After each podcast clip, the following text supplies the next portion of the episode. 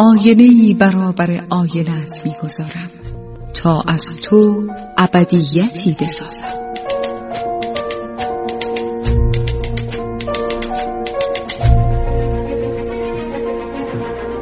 تالار آینه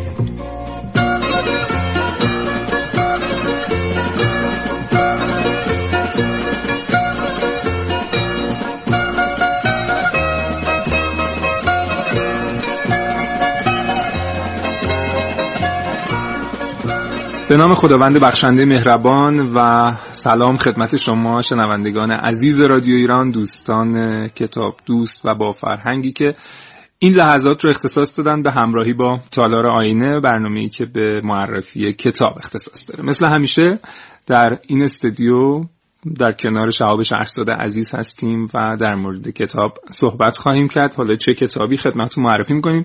جناب شهرزاد سلام خوش اومدید.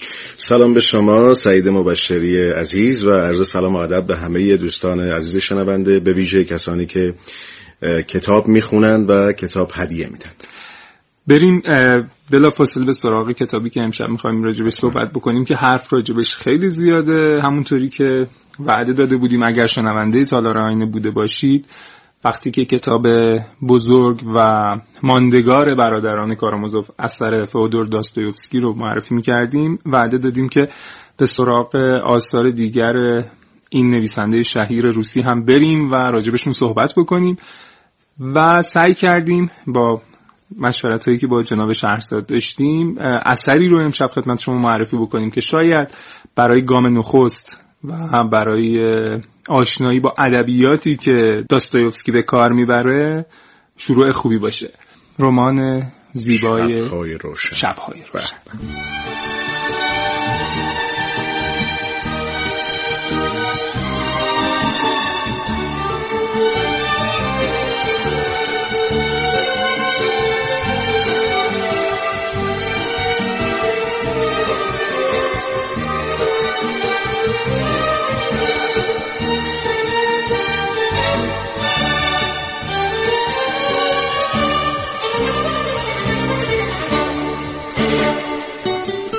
شبهای روشن سعید جان می‌دونی که یکی از در حقیقت آثار ساده تر داستایوفسکی است یعنی در مقایسه با آثار پیچیده تر و کلاسیک تر به اصطلاح این عام پسندتر محسوب میشه در طبقه بندی ها اما درست. با حفظ ارزش های ادبی با حفظ ارزش های دراماتیک شخصیت پردازی و البته با حفظ همون نشانه های همیشگی آثار داستایوفسکی که بیشتر به جنبه های روانکاوانه و بله. روانشناسانه شخصیت ها می‌پردازه در شخصیت اصلی داستان شبهای روشن هم نشانه ای از یک از خود بیگانگی یک تنهایی و دوری گزینی و عزلت نشینی می‌بینیم که به نظر می‌رسه شاید یک چراغی است که بر بخشی بر گوشه ای از شخصیت خود داستایوفسکی تابانده شده باشه. بله. باز هم مثل خیلی از کتاب های داستایوفسکی یه در اون مایه عاشقانه باعث به وجود اومدن اون فضایی میشه که داستویفسکی ازش استفاده می‌کنه برای معرفی شخصیت ها و اون شخصیت پردازی هایی که داره. من فکر می‌کنم مناسب باشه اگر که همینجا در راجع به سادگی راجع به تراوت داستان صحبت کردیم.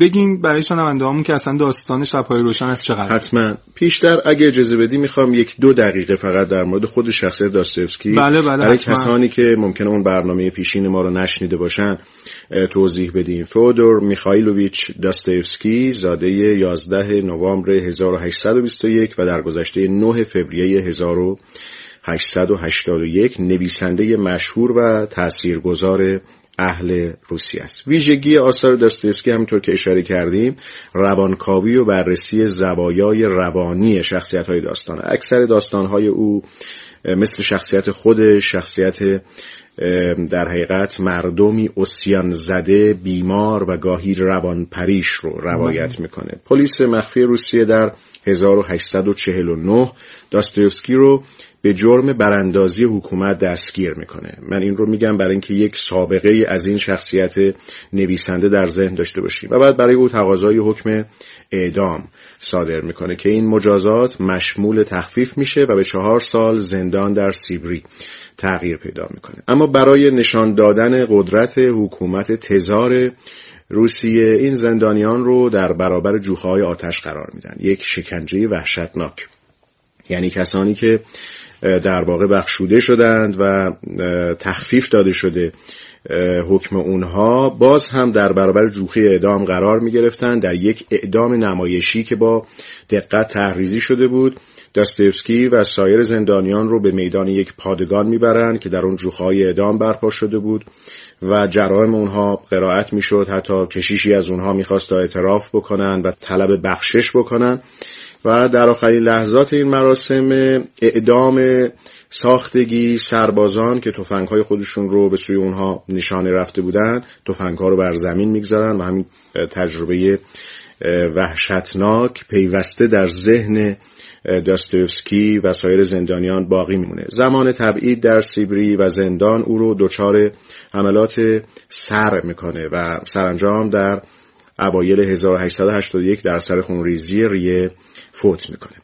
از آثار داستوفسکی باید به کتابهایی مثل خانم صاحبخانه جنایت و مکافات برادران کارامازوف که معرفی کردیم ابله قمارباز نازکدل و همین شبهای روشن اشاره کرد. شبهای روشن روایت یک مرد تنهاست که با تمام ترس ها و دلهوره هایی که داره در سنت پترزبورگ زندگی می‌کنه به تنهایی و در واقع داستان می‌پردازه به یک روایت عاشقانه که حالا اگر موافق باشین خلاصه ای از داستان رو برای دوستان عزیز من عرض می‌کنم چی بهتر از شنیدن روایت عاشقانه به زبان داستویفسکی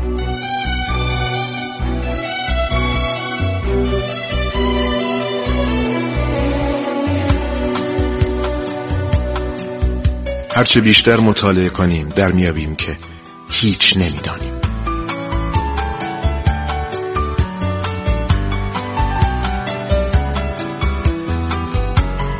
تالار آینه.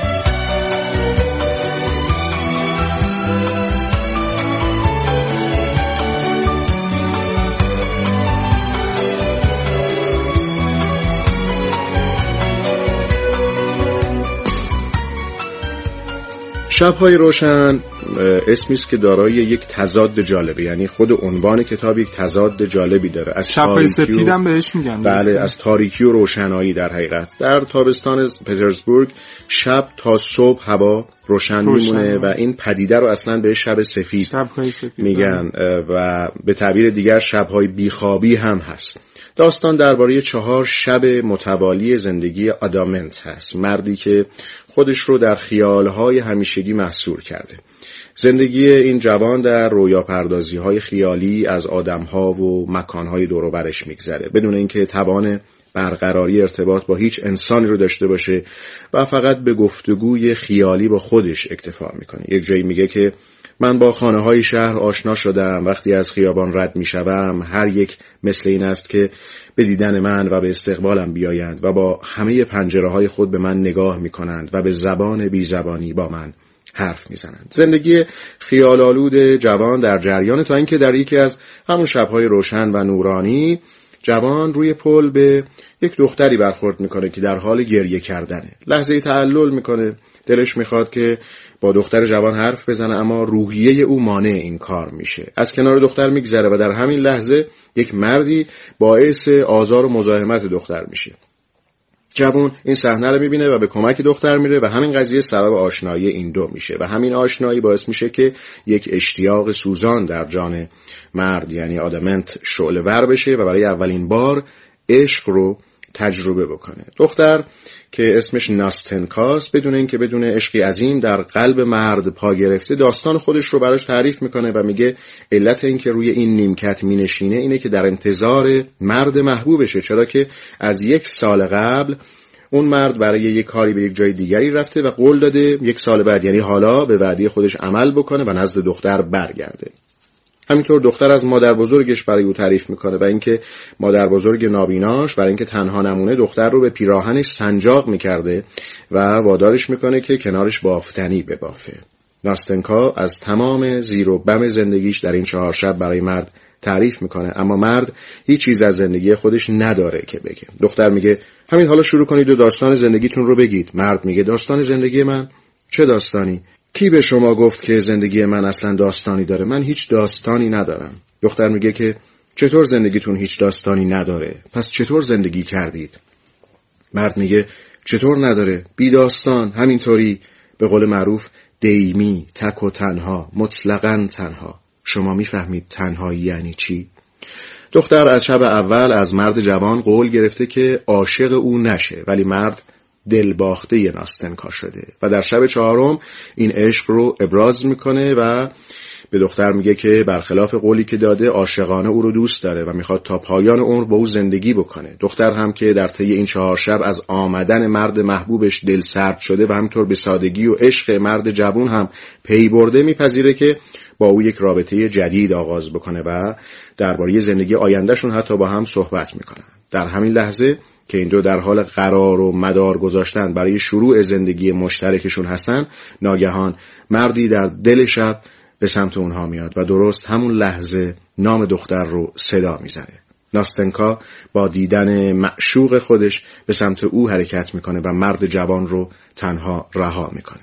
و فردای اون روز نامه برای مرد می‌نویسه و از او می‌خواد که او رو ببخشه و میگه که در حقیقت او گرفتار یک عشق عمیقه و می‌خواد که در حقیقت این عشق رو برای خودش نگه داره و از او عذرخواهی می‌کنه. و هر صورت آدامنت با خودش در تنهایی به این نتیجه می‌رسه که دست کم در زندگی خودش چهار شب تونسته عشق رو به معنای واقعی کلمه تجربه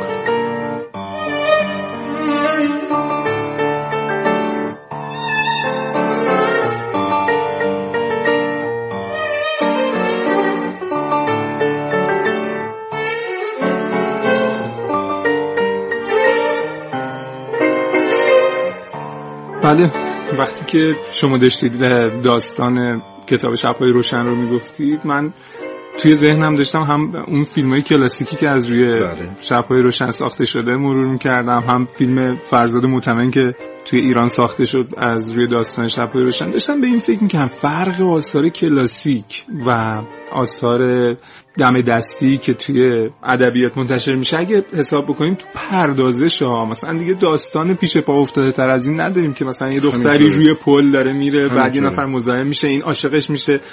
اینو یه نفر نتونه به پرورونه چه اتفاقی واسه اون داستان دقیقا حالا امیدوارم که یک فرصت بیشتری پیش بیاد که ما بپردازیم که ما در جهان ادبیات اساسا 36 موقعیت نمایشی و وضعیت نمایشی بیشتر, نداریم. در آثار مختلف. حتی در آثار درجه 3 و 4 ضعیف و به اصطلاح ادبی بنجل. یعنی آثار ادبی سطح بسیار بله. پایین. همین داستان هاست که روایت میشه. فقط نوع پرداخت و نوع نگاه هست که به اینها ارزش ادبی میده یا ارزش ادبی رو از اونها دور می‌کنه. بله. اما اشاره کردی به فیلم شبهای روشن به کارگردانی فرزاد معتمن که یک برداشت آزادی است از این بله، اثر داستایوفسکی در سال 81 ساخته شده. خیلی معتقدن بهترین اثر اوست و یک اقتباس دیگری خیلی معتقدن بهترین بازی بازیگراش هم همینطور هم هست و به یاد ماندنی واقعا با دیالوگ‌ها و گفتگوهای زیبا. در جهان سینما هم لوکینو ویسکونتی در 1957 با بازی مارچلو ماسترویانی و ماریا شل و آلبرتو کالدونی یک اثر ماندگاری ساختن بر اساس همین کتاب شبهای روشن که علاقمندان سینما شاید مایل باشن اون رو هم تجربه کنن. بله ممنونم از شما. جناب شهاب شهرزاد عزیز و از نکاتی که مطرح کردید از شما شنونده های عزیز هم ممنونم. فرصت این برنامه به پایان رسیده. یه بار دیگه در انتهای برنامه ازتون درخواست می‌کنم که اگر نکته در مورد این برنامه در مورد خواسته هاتون برای مطرح شدن در این برنامه دارید حتما با شماره پیامک ما 3900 در میون بگذارید و اسم تالار آینه رو هم در پیامکتون قید بفرمایید. ممنونم ازتون و تا یک تالار آینه دیگه شما رو خدای بزرگ شب خوش.